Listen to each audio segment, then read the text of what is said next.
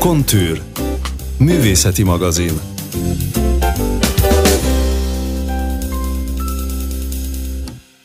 Jó napot kívánok, Ferenc Zsolt vagyok. Kedves hallgatóink, egy kötetnyi szeretetet hoztam önöknek. Máté Kriszta Apróka Eszponka című könyve a Nagyváradi Europrint kiadó és az Anyanyelvápolók Erdélyi Szövetségének jóvoltából jelent meg. Így most már egymás után fedezhetők fel a Moldvában, Frumoszán élők mindennapjairól, örömeiről és nehézségeiről is szépen szóló lélekpillanatok, amelyek heti rendszerességgel elevenedtek meg a Szabadságnapi lapművelődés oldalán. Bizonyára sokan ismerik a rovat mottóját, amelyet a szövegekhez hasonlóan az élet írt. Ne egy apróka eszponka, kiáltottak fel a frumoszai csángó lányok, amikor gyöngyfűzéskor meglátták a pici biztosítótűt.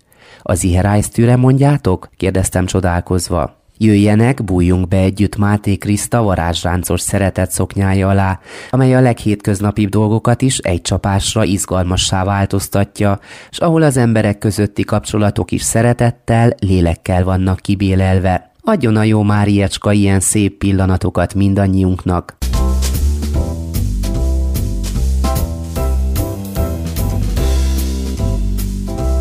A nyárnak épp vége volt, 2006 őszén költöztünk Sepsiszentgyörgyről Moldvába, Frumosza faluba, azzal a céllal, hogy magyarul tanítsuk a helybéli gyerekeket. Jó magam, magyar tanár lévén a helyi iskolában kaptam heti 18 magyar órát, akkor 62 gyereket taníthattam. A párom, Nyágu Adriána magyar házban foglalkozott a gyerekekkel. Írásaim az elmúlt 11 esztendőnkről szólnak, a magyar nyelvű oktatáson innen és túl, tények és hangulatfoszlányok. Mindennek van valami leután utánozhatatlan ölelése, a nyers és természetes őszintesség, hiszen ez a frumószai csángó emberek, asszonyok és gyerekek megváltoztathatatlan erőssége. Ezekkel a szavakkal ajánlja kötetét a szerző Máté Kriszta, aki pár oldallal azelőtt köszönetet mond a meg annyi segítségért. Péntek János nyelvész, néprajzkutató, az Anyanyelvápolók Erdélyi Szövetségének elnökével kezdi a sort, mint írja, a tanár úr tapintatos, szakszerű és kitartó támogatása nélkül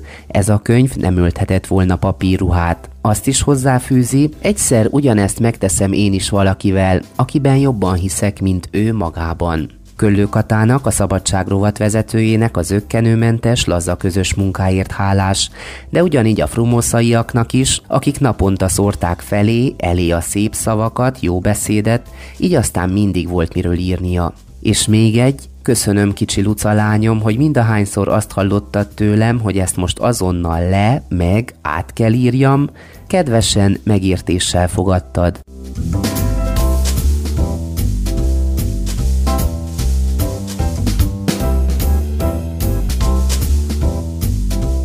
Sok minden történt abban a 11 évben, amit Frumószán töltöttek. A beilleszkedés sem ment könnyen, eleinte gyakorlatilag a teremért is meg kellett harcolni, ahol Kriszta a magyar órákat tarthatta. Ahogy egy korábbi írásában fogalmazott, lendülettel érkeztek Moldvába azzal az óhajjal, hogy tisztelettudó gyermekeket tanítsanak végre. A keretek közé nem szorított magyar oktatás könnyűnek bizonyult kezdetben, s alakult kihívássá az évek során. Krisztának az iskolában, Adriánnak a magyar házban kellett helytállnia nagyon nehéz körülmények között, de munkájuk egyre inkább felelősséggel teli szenvedélyé nemesült. Visszatanítani a moldvai magyaroknak mindazt, amit három-négy generáción keresztül sikerült elfelejtetni velük. Elég csak belegondolni abba, hogy 1900-ban még azt jegyezték fel a moldvai magyarokról, hogy nem tudnak románul. 1920-ban már azon dolgoztak intenzíven, hogy megtanítsák őket, és közben felettessék el velük a magyar nyelvet. Ahogy az egyik feljegyzésben is szerepel, csak a falubeliek rossz szándéka akadályozta a román oktatást, pont azért, mert magyarok. Az anyanyelv revitalizációjának nehézségei mellett sok minden mással is együtt kellett élniük Krisztáiknak Frumószán. Elég, ha csak a tűzifa nélkül töltött nehéz téli napokat, a villanyáram hiányában gyertyafény melletti meseolvasásokat, vagy éppen a Romániai Magyar Pedagógusok Szövetségének mesterkedéseit említem, ami szintén megnehezítette az életüket. Vajon ha az ember úgy érzi, hogy összeesküdtek ellene, kitart a végsőkig? Vígan és dalolva, Máté Kriszta számára túlélés az Apróka Eszponka című kötet, s a sok megpróbáltatás ellenére olyan szeretettel mesél, ami sokunk számára lehet példaértékű. Elsőként a kötetben szereplő egyik szövegét olvassa fel, amely magában hordozza azt a fajta világszemléletet, amely Máté Kriszta sajátja.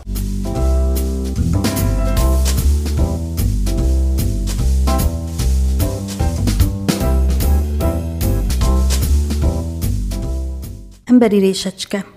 Reggel hatkor nyitom az iroda ablakát, hogy tóduljon be a friss levegő, míg a kávém lefős, előtte meg jó reggel, tonárnéni, szól be valaki egy szekérről, de nem látom rendesen, de visszaszólok. Fél kilenckor a lányommal megyünk óvodába, mikor találkozunk. Jó reggelt, nem ismert meg a reggel, setét volt? Köszön egy nagy zsák búzától épp a malom fele. Nem, de azóta is mindezen jár az eszem, hogy kiköszönt, akkor korán mosolygok rá. Délelőtt épp iskolába megyek, ismét int, most egy nagy szekér fáthoz két lovat hajt. Amíg lássuk egymást, int és intek én is. Este hattól lesz óránk, együtt az iskolában már sötét lesz kint, felelnie kéne, tudom. Megértette az utolsó óra leckéjét, annyit jelentkezett, bátran olvasott hangosan, most kell elcsípjem, hogy sikerélménye legyen.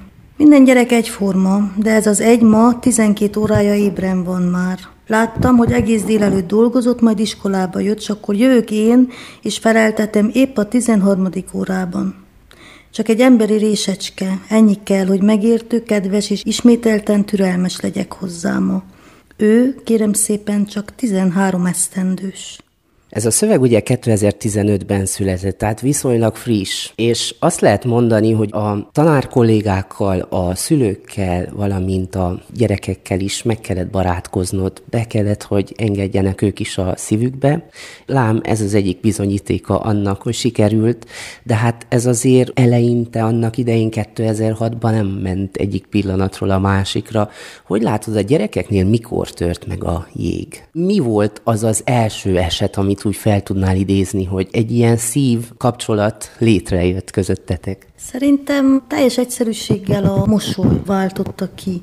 Így pontosan nem tudom, de talán én voltam az első, főleg a kicsik gyerekek életében, aki megfogta a kezüket például. Simán meg tudtam tartani, elvittem a táblához, aki félt, elmondtam, hogy hogy kell olvasni, játszottunk nagyon-nagyon sokat.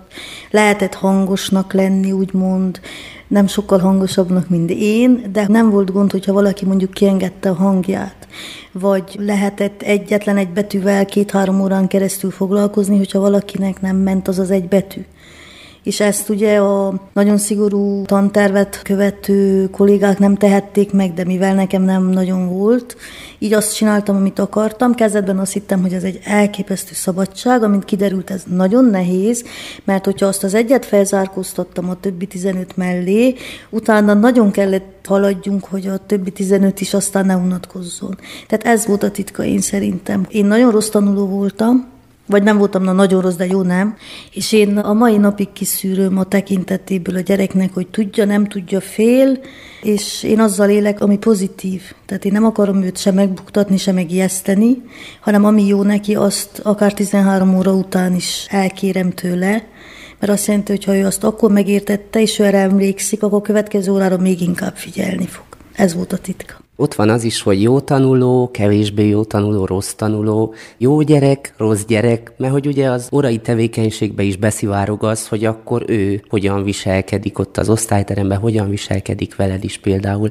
Hogyan tudtál ehhez felzárkózni most idézőjelbe? Nekem más volt a helyzetem, mivel hogy rossz tanuló lehetett magyarból jó. Tehát aki az osztályban másból rossz volt, az lehetett magyarból jó, mert ugye egy egész más dolog, románul tanuló gyerekekről beszéltünk, aki mondjuk a nagyszüleivel sokat beszélt magyarul, az jó volt magyarból, tudod? Nem egyszer volt olyan, hogy írtuk be a fél éviket a naplóba, magyarból én írtam be a ragyogó tízes, románból láttam a négyest. Volt kolléga, aki azt mondta, ez hogy lehet, hát se írni, se olvasni nem tud az a gyermek románul, hogy tudok én neki rapogós tízest adni végig? Hát mondom, nincs mit csináljak, gyere be, ez egy hetedikes gyerek, én nem rontottam el nulladikba, tehát ez nem az én dolgom, de ha magyarul helyesen én is jól, én nincs mit csináljak. És mindig azt mondta, hát jó, jó, de hát olvasni se tud. Mondtam, de magyarul tud, de tényleg tud, de tényleg tud. És érdekes módon, hogy a dolgos fiúk nagyon szerették a magyar órákat, tudod? Mert rengeteget meséltünk, tehát nálam nem az volt, hogy mond fel a leckét. Olyan is volt, mert volt olyan is, de voltak ilyen kiskapuk, tudod, hogy ha megtanulod és előadod, vagy ha van kedved és felolvasod, Na, és én tudom, hogy milyen, amikor nem szeretsz hangosan olvasni, mert én se szerettem. Vagy milyen, amikor reszkedsz a tábla előtt. És mivel ezt én még mindig tudom, mind érzés, akkor nagyon jó feladat ezektől őket megszabadítani. És ugye a lelküket is meg kell nyitni, hogy akár jelentkezzenek, akár bevállaljanak egy plusz feladatot egy plusz tízesért. Azt hiszem, hogy a pedagógusok esetében is úgy tanulást igényelne, de úgy rá kell érezni. Honnan van neked ez a ráérzésed? Nem tanulást, szerintem inkább figyelmet azokat a rezgéseket ott át kell élni. Tehát ha bemész az osztályba, akkor az egy egészen más millió. Ott hagysz mindent kint. És hogyha tényleg belenézel a szemébe a gyereknek, akkor tudod a választ. Hogyha azzal vagy elfoglalva, hogy mit kell leadj, mennyi feladat van, milyen tesztek várnak, mi vár, tehát az a nyomás, ami agyon üti most már a kollégákat, az ezt elhomályosítja, mert haladni kell. Én tanítottam rendes magyar iskolában magyar nyelvet, én tanítottam estibe, úgy képzeld el, mielőtt elmentem Moldvába. És képzeld el, amikor este hatkor, pénteken este hatkor felírtam a táblára, hogy Adi Endre, még én is éreztem, ez vicc. Érted? És ők akkor jöttek ki a munkából, és kilencig kellett ezt mert ők kellett érettségizzenek, és nálam jóval idősebbek voltak. Na onnan szaladtam múltváig, ez igaz, viszont ez a titka, hogy nézd bele, Nézd bele a szemébe. És én ezt megtehettem. És le is kell lassítani az időt, mert annak ellenére, hogy kell haladni a tantervel, ott én úgy képzelem, hogy azért mégiscsak van idő arra, hogy ez az egymásra figyelés létrejöjjön, nem? Én egy nagyon lassú természetű valaki vagyok, tehát nekem azt hiszem, hogy mindig lesz időm erre akárhol leszek. Többet ér egy-egy ilyen lelassulás, mint az összes többi. Ez az igazság, úgyhogy... Ebből jönnek azok a szép pillanatok, hogy akár az utcán rád köszönnek, magyarné, vagy tonárnéni, annak idején mennyire fogadtad el könnyen, hogy van egy ilyen neved neked, vagy több ilyen neved? De milyen más nevem lett volna? Kriszta például. Ott Kent van. Tehát ott nem azt mondja a gyerek, hogy szia Kriszta, hoztam házi feladatot. Ilyen nincs de nincs a szülők felese feltétlenül, ott nem tegeződnek még, tudod? Aki előttünk volt, őt tegezték. Mivel én ugye liceumban tanítottam utolsó évben, engem az határozottan sértett. Mikor bejöttem, és nagy nehezen valahogy kezdtem magyar órát tartani, és mindenki mondta, hogy szia, hello, mert hogy ezt tanulták, de egyáltalán az, hogy hello, képzelet 2006-ból. Akkor összegyűjtöttem mindenkit, és elmondtam, hogy nem, én is kicsike vagyok, meg minden vagyok, de nem vagyunk barátok, leszünk barátok, de nem együtt nőttünk fel, és ezt nagyon tisztelettel fogadták, és nagyon jót tett a dolognak. Pont az utolsó évben, tavaly jött valaki, aki kérdőívezett Budapestről, és én ugyan átfutottam, hogy ő miket fog kérdezni, de én ezt, hogy Krisztanén és Adrián bácsi, én ezt nem szúrtam ki. És képzeld el, hogy ott voltak a haladó 7-8-osok, akik nagyon jók magyarból, és jöttek, hogy tanárnéni, mit akar? És mondom, nem hiszem, hogy nem értitek, de én teljesen... Hát mondta, Kriszta nén is, Adrián bácsi, ezt, ezt, ezt kentek vonának? Mondom, de most akkor ugye a másikat se akartam megsérteni a hölgyet, hogy hát ez azért nálunk nincs olyan, hogy Kriszta vagy Kriszta néni. Nem is tudják a nevemet. Adriánnak tudják a nevét, mert a férfiak hamarabb tegeződnek egyértelmű, de képzeld el, hogy nekem négy évig volt egy barátnőm Moldvában, az első négy évben. Egyidősek voltunk, neki akkor már volt négy lánya, amiből hármat tanítottam, már akkorák voltak, de én minden pénteken nála voltam, én nem szerettem bemenni, de oda egyszerűen valahol pénteken el kellett menni, tudod, egy kávéra, valamire, és már kétségbe voltam esve, mondtam, mondani, valahogy tegeződjünk, mert én már ezt a sok kencs, mit, smucs, elképesztően nehéz, amikor ismered a fél életét, és nagy nehezen megnyílt. Négy év után beadta a derekát, és azt mondta, na jól van, Kriszta, Úgyhogy ez egy más világ, és ez pont így van rendjén. Tehát én se tudnék egy anyát letegezni, se válba veregetni, megölelni annál inkább.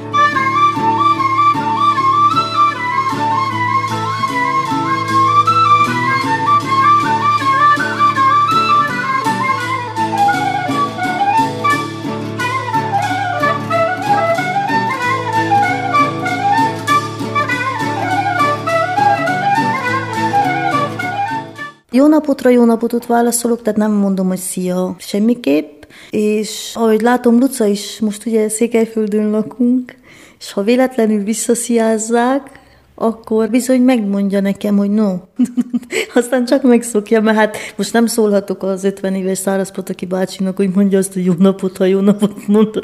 Tehát, hogy ott nem, ez nem az a világ. Az igaz, hogy azt mondom, hogy na, akkor Klaudiu felelünk, tehát, hogy így válaszolok, nem magázgatom őket, de nem is nagyon tegezgetem, vagy nem is tudom, hogy mondjam, egy egész más nyelvi sík elvégzik az iskolát, elkerülnek messzire, például Londonba, mint az a lány, aki utánad érkezett Frumoszára, és most magyar tanít, akkor úgy hogy változik a kapcsolat? Most éppen ti magázzátok, tegezitek egymást? Ő egyáltalán tud téged tegezni? Nem, nem is próbálná, szerintem. Én azt mondom neki, hogy Julika, és válaszolok a kérdésére, ő meg úgy írja az üzeneteit, hogyha nem ér el, hogy tanárnéni vesző, és akkor írja de nem is találkoztunk annyit azután, hogy most mondjak havonta, bárha találkoztunk volna, lenne rám ott, de nem tudom elképzelni. Nem is annyira az én részemről, hanem az ő részéről, hogy azt mondja, hogy szia Kriszta. Talán öt év múlva talán. De mondom, nem én vagyok ennek a fékezője, hanem ez egy olyan dolog. Folytatjuk a beszélgetést Máté Krisztával, aki Apróka Eszponka című kötetét nemrég Kolozsvárra is elhozta. Az imént szót ejtettünk arról a lányról, aki a család szárazpatakra való költözése után Kriszta nyomdokaiba lépve magyart tanít Frumószán. Innen vesszük fel újból a beszélgetés fonalát. Kontűr. Ezt mi rajzoljuk meg? Julika annak idején, amikor magyar órára járt, ő például mennyire volt jó tanuló magyarból, vagy mennyire érződött ez, hogy a többi tantárgyból esetleg visszább lenne? Ő mindenből jó volt, de nagyon jó magyar csángó családból származott, tehát ahol beléptek a házba, ott magyarul beszéltek és nem egyszer a piacon is az édesanyja vele is magyarul beszélt, ami ritkább. Tehát itt úgy szokott lenni, hogy az idősek, az öregek, öregek magyarul beszélnek csángosan a gyerekeikkel, akik ugye most már 50-40 évesek szintén, viszont már az unokákkal az öregek is kénytelenek románul beszélni, mert ha nem, akkor baja lesz az iskolába. Tehát a szülő nagyon ritkán beszél tiszta magyarul a saját gyerekével. Érted? Tehát úgy képzeld el, hogy beszél az anyukájával, és mondja magyarul, és mondja, és odafordul, és azt mondja románul, hogy na hát akkor hazajöttél. Ez egy elképesztően furcsa dolog, de ha én ott vagyok, akkor nem illik románul beszélni. Tehát én épp bent vagyok. De ugyanez fordítva is igaz. Tehát amikor van tíz csángó gyerek magyar órán, és bekerül egy ortodox gyerek, akkor nekik maguk közt románul illik beszélni, hanem a másik azt hiszi, hogy róla beszélnek. Ezért volt nagy dolog, amikor az ortodox gyerekeket beengedtük magyar órára, mert hogy úgy képzeld el, hogy jöttek az iskolából a fürtökbe, beszéltek románul megálltak a magyar ház előtt, besírültek, és folytatták magyarul. Mert hogy ez egy ilyen, ilyen dolog. Na de amikor már kezdtek jönni az ortodox gyerekek is magyarul, akkor bizony muszáj volt folytatni románul, és ezért egy elég nehéz döntés volt, viszont gyerek-gyerek. Én azt mondtam és folyamatosan szeretettel kell viszonyulni hozzájuk. Maradnék még ennél a nyelvi, illetve ortodox, meg katolikusok vannak ott a magyarok. Mégiscsak magyar órát tartasz, de hogy közben ott van ez az intenzív román jelenlét. Ezt is mondtad, hogy neked is meg kellett tanulnod folyékonyan beszélni románul, mert hogy az ember Székelyföldről származik, tudom, hogy milyen ez a helyzet, és akkor ezzel kell kezdeni. Hát máshol a román tanárnő, aki egyébként teljesen román, bemegy a székelyföldi magyar iskolába, és azt mondja, hogy itt csak románul fogunk beszélni. Viszont ezen azért túl kellett lépjél, és kellett magadat is képezd. Hát én ennél eszesebb voltam. Megmondom neked őszintén, mert én nagyon gyakran a gyerekeket kértem meg. Most egy egyszerű példa. Egy fabulát tanultunk, egy tanulságos mesét, elolvastam magyarul, és akkor arra kértem, hogy fordítsák le románul. Érted? Na, és akkor így haladtunk, illetve utána jöttek a feladatok a csángó gyerekeknek, addig pedig a fontos szavakat a román gyerekekkel megbeszéltük. Tehát egy ilyen szimultán tanítás volt, viszont nekem ez nagyon jó volt, mert én nagyon ritkán fordítottam, és én rá is játszottam erre, hogy hát én ezt nem tudom. Aztán volt olyan, hogy elvesztettem a türelmemet, hogy lassan megy, vagy valami, és akkor tudod, úgy, főleg, amikor már csengetnek is, még a másikat eszik meg a csuda, hogy mi lesz a véges, itt még tökölődünk, akkor mindig úgy gyorsan mentem, és lefordítottam, és akkor mondták, hogy ha tanárnéni, de sokkal jobban tudjak enni, mint mi. De ez mindig olyan vicces volt igazából. Erre lehet viszont már ők játszottak rá. De ez csak az utolsó három évben volt. Tehát ez nem ment így, az első időben nem volt, ott még fele csángó se volt beiratkozva magyarul, arra nem, hogy az ortodoxok jöjjenek, tudod. Nem is tudtam volna, mert nem tudtam románul. Tehát tényleg nem tudtam aztán, hogy hogy tanultam meg, az tiszta csoda. Mert hogy én a tanáriba se jártam rendszeresen, mert engem jobban kifárasztott a 10 perc román nyekegés, mint az összes hat órám, ami magyar óra volt, tudod? Nem tudom, hogy ragadt aztán oda rám, és úgy fél időben egyszer rájöttem, hogy én teljesen jól beszélek románul. Tudod, milyen meglepő volt? Igaz, olyan frumoszoljasan, olyan jó moldvaiasan, de teljesen érthető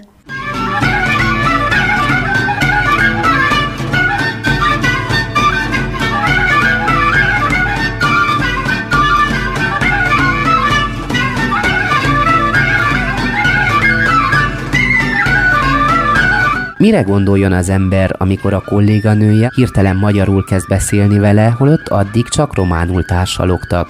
Kiderül hamarosan. Mivel nekem az elején nem segített senki, tehát az nyilvánvaló volt, hogy én nem tudok románul, és a tanári csoportból senki nem jött és mondta azt, hogy na, gyere cserkáljuk meg, mert én elmondom magyarul. Én ezt úgy vettem, hogy akkor itt akárki, akármilyen, itt nincs többet ez a lehetőség, tudod? De én ezt nem sértve egyáltalán nem úgy vettem, viszont akkor nekem az nagyon rosszul esett, amikor magyarra váltott, mert hogy én nem néztem, hogy ki megy katolikus misére. Meg én ezt tényleg töröltem, és akkor úgy meghökkentem, hogy te végignézted alapjáraton azt, hogy én itt hogy tanulok meg románul, és nehezemre esett tiszta őszintén azt a mondatot én magyarul befejezzem. Mert egy kicsit olyan volt, hogy hát most már jó, most már mindenkivel jobban vagyok, most könnyű magyarul beszélgetni, tudod? De aztán, mint mindenen ezen is túlmentem, mire hazaértem. Látod, most jutott eszembe azóta. Különös világ egyébként ez a frumósza, hogyha így valakinek le akarnád írni, hogy hogy néz ki, amikor bemegy, mire számíthat, akkor hogy tennéd? Mik azok a főbb koordináták, kiinduló pontok, amikre mindenképp oda kell figyelni, hogy tájékozódni tudjon? Hát, ha Csíkszered a felől jössz, jössz, vagy Erdély felül jössz, akkor van egy roma rész, azok most már egyre szebb házak, sőt nagy házak lettek így az idők folyamán. Akkor van egy kicsi híd, és onnan tovább a falu végéig felfele a nagy kacskaringós úton, Vádig, Frumonsza Vádig, katolikusok lakják. Ott van ugye a templom is, tehát ez az igazán irányt adó. Viszont Balkész fele van egy ortodox templom, azt ugye meg lehet ismerni a formájától. Na ott vannak a fazekasok, az olári, az oláok, akiknek még most is azt mondják, hogy oláuk. Na most azt képzeld el, hogy én először azt hittem, hogy én rosszul leszek. Most őszintén, mert nem tudod. Szentgyörgyiként nem tudod, hogy az olá az egy szép megnevezés, mert hogy a fazekas akik ezzel foglalkoztak. Mondták, jönnek az oláok, mondom, hát most mondd meg, most, most mit mondjak, érted? Tehát így szét vannak választva, vannak persze most már házasságok, tolódnak ide-oda, de azért még mindig híre megy a faluba, hogyha a kettő vagy nagy Isten a három összetalálkozik valahol, és viszi az egyik a másikat, akkor az még hozzám is eljut, pedig hozzám nagyon kevés hír jutott el mindig. Így lehet egy faluba ugyanúgy jól túlélni. És a másik dolog, azt fogod észrevenni, ha bemész Frumuszára, milyen te vagy. Ez így van. Észreveheted a tehénylepényt, és beleléphetsz, és mérges lehetsz, és észreveheted azt a gyönyörű zöld házat, amit annyira szeretek, észreveheted, hogy a kék ház összeomlott azóta. Ez pont olyan, amilyen te vagy. Én akármit írhatok, mondhatok, de ugyanúgy azt hiszem, hogy szebbnek látják Frumuszát, akik arra járnak. Például az iskolát milyennek látják? Most egy nagyon nagy, komplex, tisztába tett, központi, rendes, nagy-nagy iskola. Szép. Tele van tükörrel, mióta igazgatónő van, nem igazgatói, meg meghökkentem, mikor visszamentem. És tényleg szép, és tényleg rendezett, és ennek örömére ugye lekerültek a sapkák a fejekről. Mert én az első pár évben ki készülve a sapkáktól. Úgy képzeld el, hogy ősztől szinte késő tavaszig sapka volt mindenkin, és én azt hittem, hogy azt mondják, hogy húzat, a fülükre az vicc, míg aztán én is nem kaptam húzatot.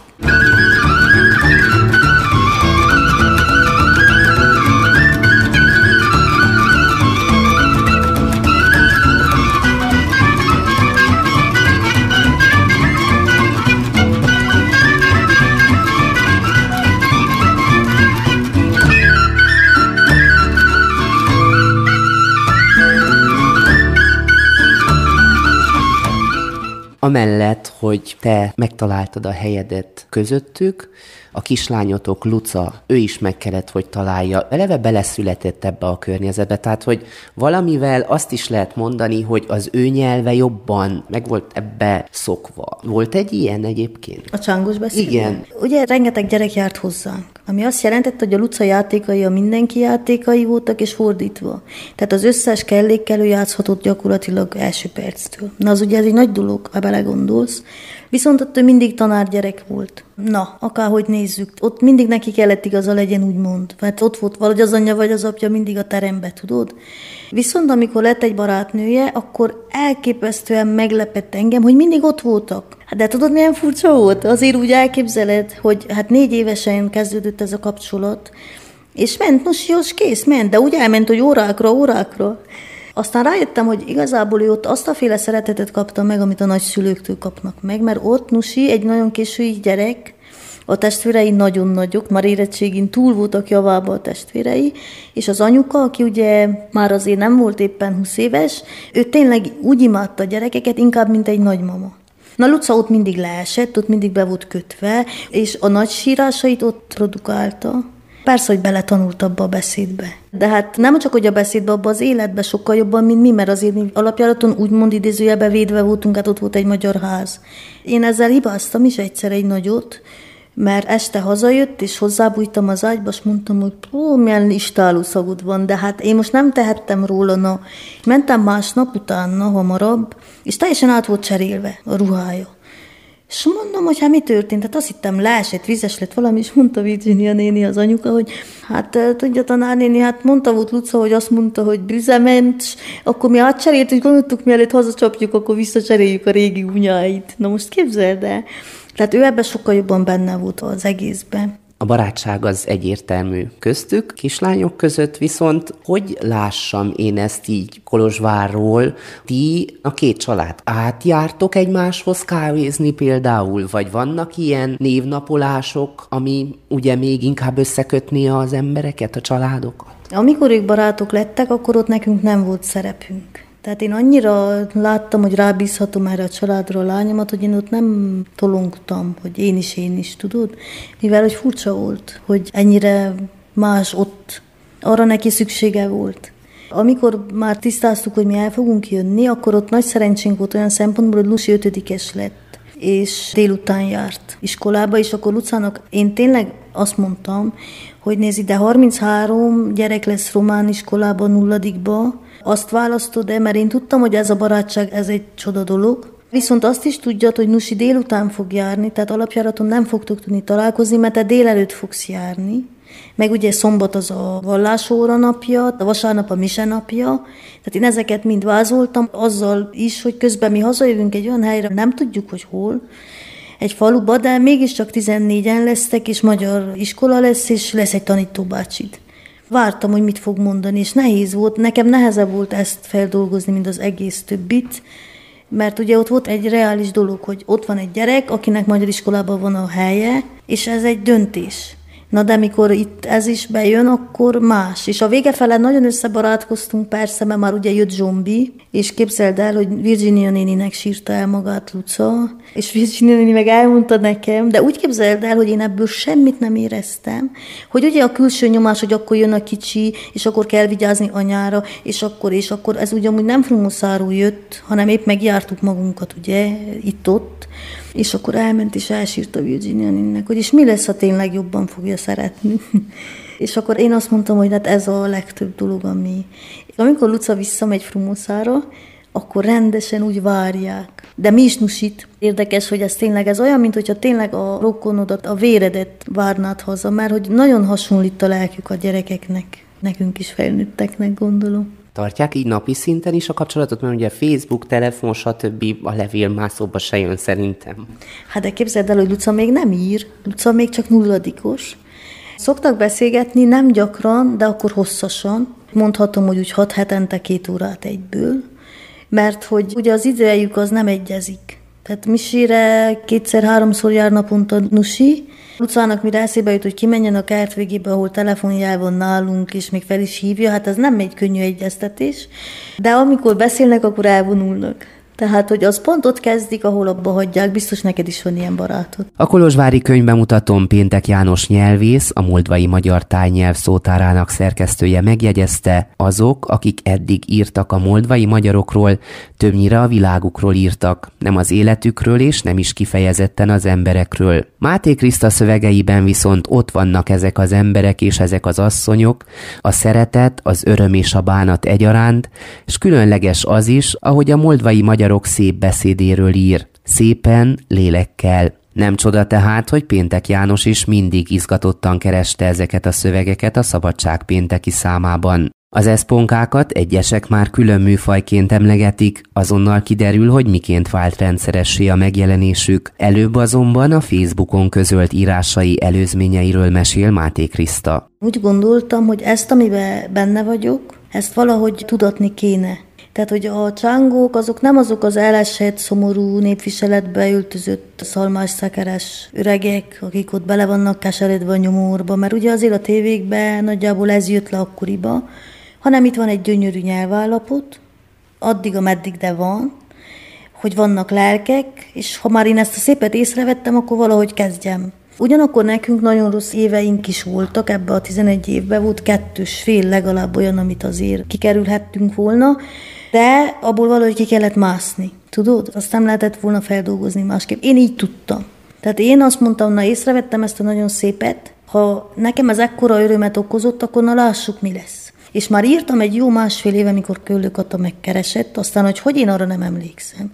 De arra emlékszem, hogy két nappal azelőtt, hogy Kata hívott volna, leesett egy eszpunka a földre. És én ezt a szót, hogy eszpunka nem ismertem. És a hetedik, nyolcadikos lányok egyszerre mondták hárman, hogy né egy eszpunka.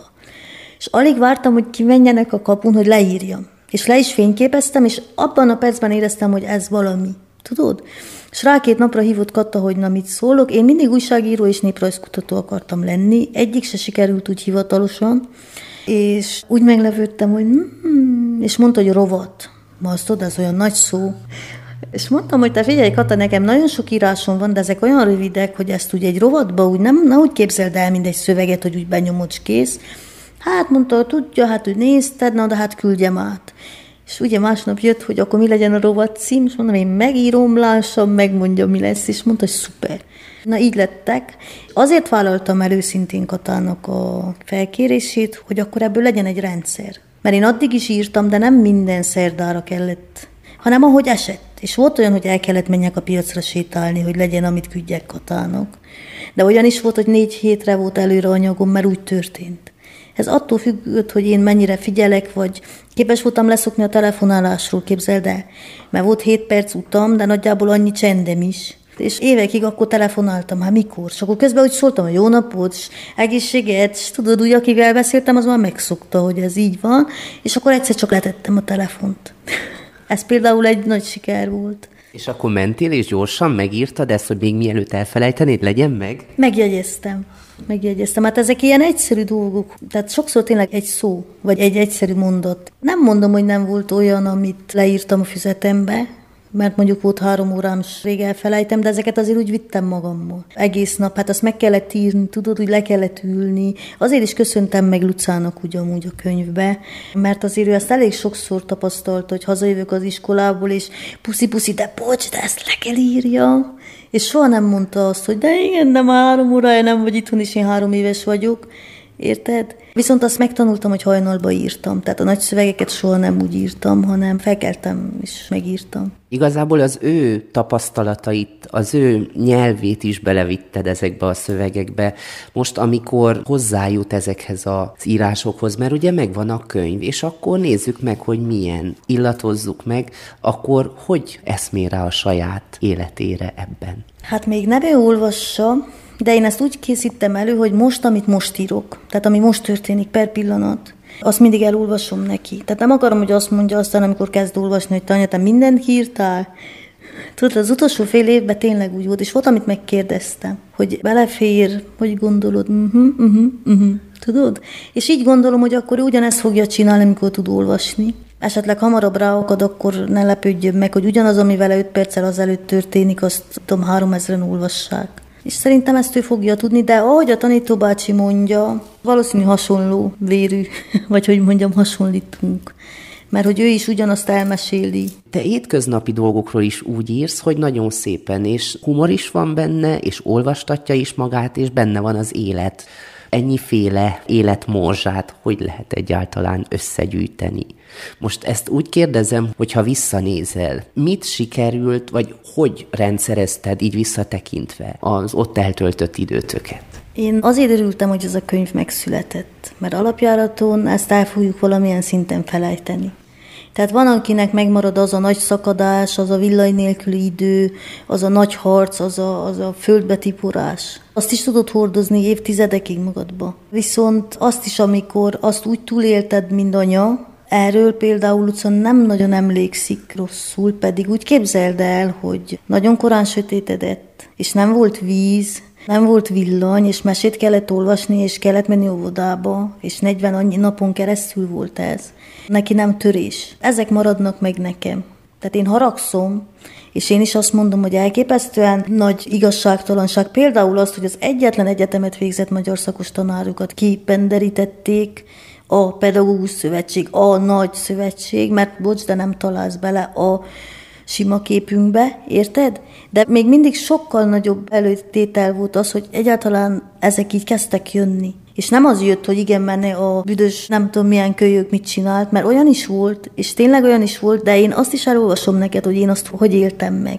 Érted? Tehát volt rossz, volt rossz, igen. De azzal is kellett valahogy úgy fordulni, hogy jó legyen. Így raktam össze kartonból versenyautót, mert tudtam, hogy így ezzel az egyel vissza fogom tudni csalni, mert egy órára visszacsalom, akkor jön. Mert lelépett, kész, évközben lelépett, és megteheti. Mert ez egy olyan világ. Úgyhogy én azért rendszereztem igazából elsősorban Lucának, és nem mondom azt, hogy nem gondoltam, hogy ekkora sikere lesz, mert én gondoltam, de nekem nem ez volt a lényeg. Tudod, és pont valószínű azért megy úgy. De nem az a lényeg, hanem az, hogy vidd haza, és hozzon mosolyokat, vagy hozzon könyveket, ahogy neked jó, de mindenkit megmozgat. És most mondják, hogy azt hiszik sokan, hogy mesés könyv, ami szintén jó, ha belegondolsz, mert ez egy csangós téma, ami mindig egy olyan nyers, nyelvészeti, tudod, olyan nagy dolgok vannak benne. Erről még mindenki azt hiszi, hogy mesekönyv, hát ennél szebbet még mit akarunk. Te hiszel egyébként a sorszerűségben olyan tekintetben is, hogy éppen Luca napon sikerül befejezned ennek a könyvnek az összeállítását? Ezt én tűztem ki magamnak, ezt a sorszerűséget. Nagyon elcsúsztunk, de hát ez nem volt senki más hibája, mint az enyém. Mert hogy én ezt egy kicsit másképp képzeltem el, de hát két kicsi gyermekkel, amelyik közül az egyik kisebb volt, mint egy éves. Tehát azért úgy képzeld el, egyszer csak azt tudtad meg, hogy na most december 1 van, és legkésőbb 31-ig ez egy kész könyv kell legyen, ami nem az, hogy nyomtatott, tehát nem kinyomva, hanem kész, technikailag kész. És akkor éreztem, hogy még úgy tolnám. De azt is tudtam, hogy ez lehetetlenség karácsonyi havába ezt. És mondtam a tanár úrnak, mert ugye péntek tanár úr volt az összekötő elképesztően udvarias kapocs, tehát ezt más nem tudta volna épésszel végig zongorázni. Mondtam, tanár úr, nekem most szülinapi bulit kell szervezzek. Luca ma 7 éves. Mondta, jaj, Krisztina, hát akkor dolog van. Mondom, igen. Mondtam, na én akkor a gyerekeket, amit elengedtem, és az enyémeket lefektettem, na akkor tegyük úgy, hogy Luca napig befejezem. Mondta, jó, hát neki jó.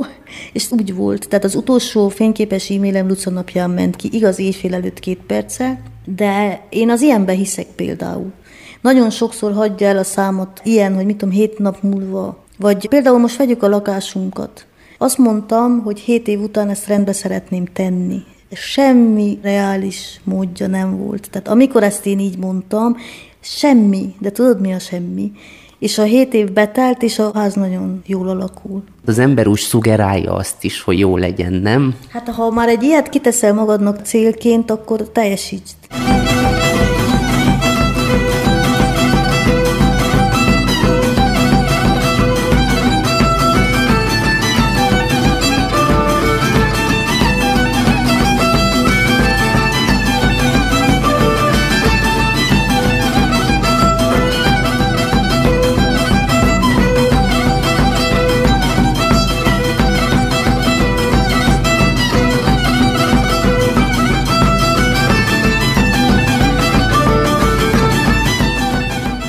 Péntek János tanított az egyetemen is, illetve volt egy ilyen szerencsés találkozás, hogy éppen abban a témában, amit ő kutat, te abban mutatsz fel életszagúbb dolgot, olyan szinten, hogy akkor hetente várja a szabadságot, hogy megérkezzen az apróka eszponka benne.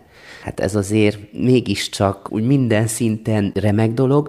Ő mikor jelzett vissza először, hogy Kriszta, hát tudod, hát ismerjük egymást, ez a téma, ez nagyon közös. Azon a héten, amikor jeleztem a szülőknek, hogy el fogunk menni. Én nagyon magam alatt voltam, mert hogy én meg kellett mondjam azt szóba előttük, hogy nem ők a hibások ezért, meg más se hibás, de hogy semmiképp sem az ő gyerekeik nem teljesítettek jól, meg a falu is rendben van, csak nekünk ez így hozta az élet. És ezt úgy, hogy közben törőgetik a szemüket az asszonyok, ez nagyon nehéz. Akkor is még, hogyha a kicsi fiad az öletben van. De nagyon-nagyon nehéz volt, viszont ezt ki kellett mondani. Ez február volt, és ugyanazon a héten csengett a telefon, Persze, hogy mi soha életünkben nem beszéltünk péntek tanár sejthetett telefonon, hát 17 éve tanított engem és mondta, hogy kedves kolléga, na mondom, vajon ki lehet? Péntek tanár úr vagyok, Kolozsvár úr, hát ha zombi nincs a kezemben, én térdre sem. Mert hogy azért van, tehát tudod, van egy olyan, de én még akkor nem is tudtam, hogy mennyire. Egy lélek a tanár úr, mert ugye én vizsgáztam, féltem mind a tűztől, mint szerintem mindenki, nem tőle, a tananyagtól, és egyszerűen szerzett kiadót, szerzett mindent rá, annyi volt, hogy össze kéne rakni, és amikor azt mondta azért, mert ez nyelvészetileg egy kincs, akkor azt mondtam, hogy na mindegy, hogy a kicsike kicsikes a nagy épp megy iskolába is, hogy költözünk, és, és, és, és. Azt viszont elmondtam, hogy a könyv végére nem fogunk itt lakni, ezzel is kell tudni számolni. Jaj, mondta, természetesen semmi gond. És én azt mondom, hogy ha nem ő kér fel, ebből még nincs könyv. Tudod, mert nincs ahogy. Egy olyan furcsa kommunikáció volt köztünk, ami a tiszteleten alapult. Se nem hajtott, se nem szidott, se nem dicsért. Csak teljesen ilyen nagyon lazán, nagyon lassan. Meghallgatta azt is, hogy mi a baj éppen, ha éppen volt. És akkor mondta, jól van Krisztina, de ezt csak Krisztina tudja megcsinálni, ugye tudja. Na, és akkor meglett. Közben ugye megtörtént a váltás, elköltöztetek az embernek az életében sokféle állomás van, újrakezdés is ez egyben? Vagy ez könnyebb? Vagy jobb, hatékonyabb? Hát, hogy könnyebb. Hát most képzeld el, amikor száz gyereket tanítasz, és maradsz alapjáraton kettővel. Érted? Tehát én most tanulok ilyen dolgokat, hogy ne gyűjtsek össze minden könyvet, ne gyűjtsek össze minden ruhát, ami jó még, majd jó lesz, nem lesz jó, mert most már nem tudok felmenni két-három zsákkos azonnal szétosztani, mert már azért nincs akkora mozgásterem, plusz teltek az idők is, tudod, változtak az idők, ott sincs akkora szükség már éppen annyi mindenre, könnyebb, én nekem meg kellett már pihenjek. Én erre hamarabb is rájöttem, viszont zombi volt. Én úgy képzeltem el tiszta őszintén, nagyon sokáig, hogy én Lucát otthon fogom tanítani, mert hogy a közösségbe alapjáraton benne van, tehát nem fogom kivenni és most nagyon sterilen tartani, de hogy nem fogom éppen a román iskolába betenni. Nincs bajom a román iskolával Frumoszán, csak elképesztően szabály betartó és ettől olyan sablonos, érted?